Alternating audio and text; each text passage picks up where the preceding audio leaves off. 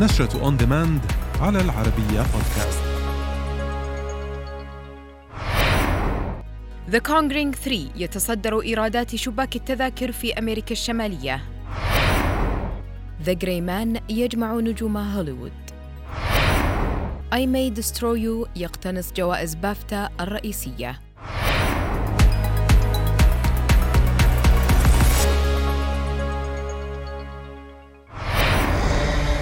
تصدر فيلم الرعب The Conjuring The Devil Made Me Do It. إيرادات الأفلام في أمريكا الشمالية حيث تمكن من الإطاحة بفيلم رعب آخر كان يتصدر شباك التذاكر. هو A Quiet Place 2 الذي شهدت انطلاقته إقبالاً كبيراً. وحقق The Conjuring 3 في أسبوعه الأول 24 مليون دولار. وتتناول قصة الفيلم صراع المحققين باتريك ويلسون وفيرا فارميغا اللذين يتمتعان بقدرات خارقة مع المكائد الشيطانية.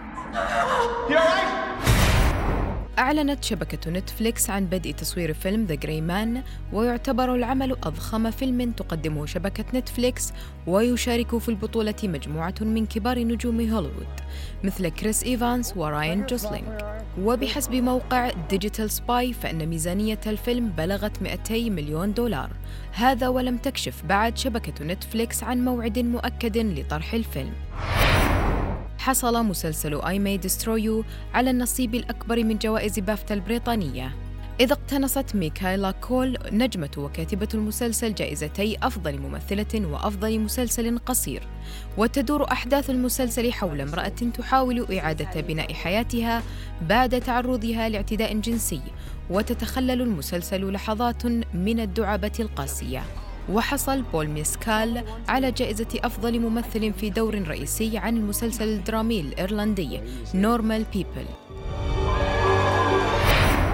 اختارت يونيفرسال بيكتشرز كاري موليغان وزوي كازان لبطولة فيلم She Said وتدور أحداث الفيلم حول تحقيق نيويورك تايمز في التحرش الجنسي ضد أشهر منتجي هوليوود هارفي واينستين الذي حكم عليه بالسجن 23 عاماً بعد ثبوت الاتهامات ضده والذي بسببه ظهر هاشتاغ Me Too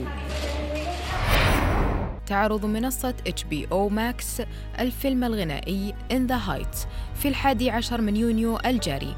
الفيلم من بطولة أنتوني راموس وميليسا بيريرا. وتدور أحداث الفيلم عن بقال يخطط لإغلاق متجره والتقاعد في جمهورية الدومينيكان حيث سيتمكن من الحصول على إرث جدته هناك.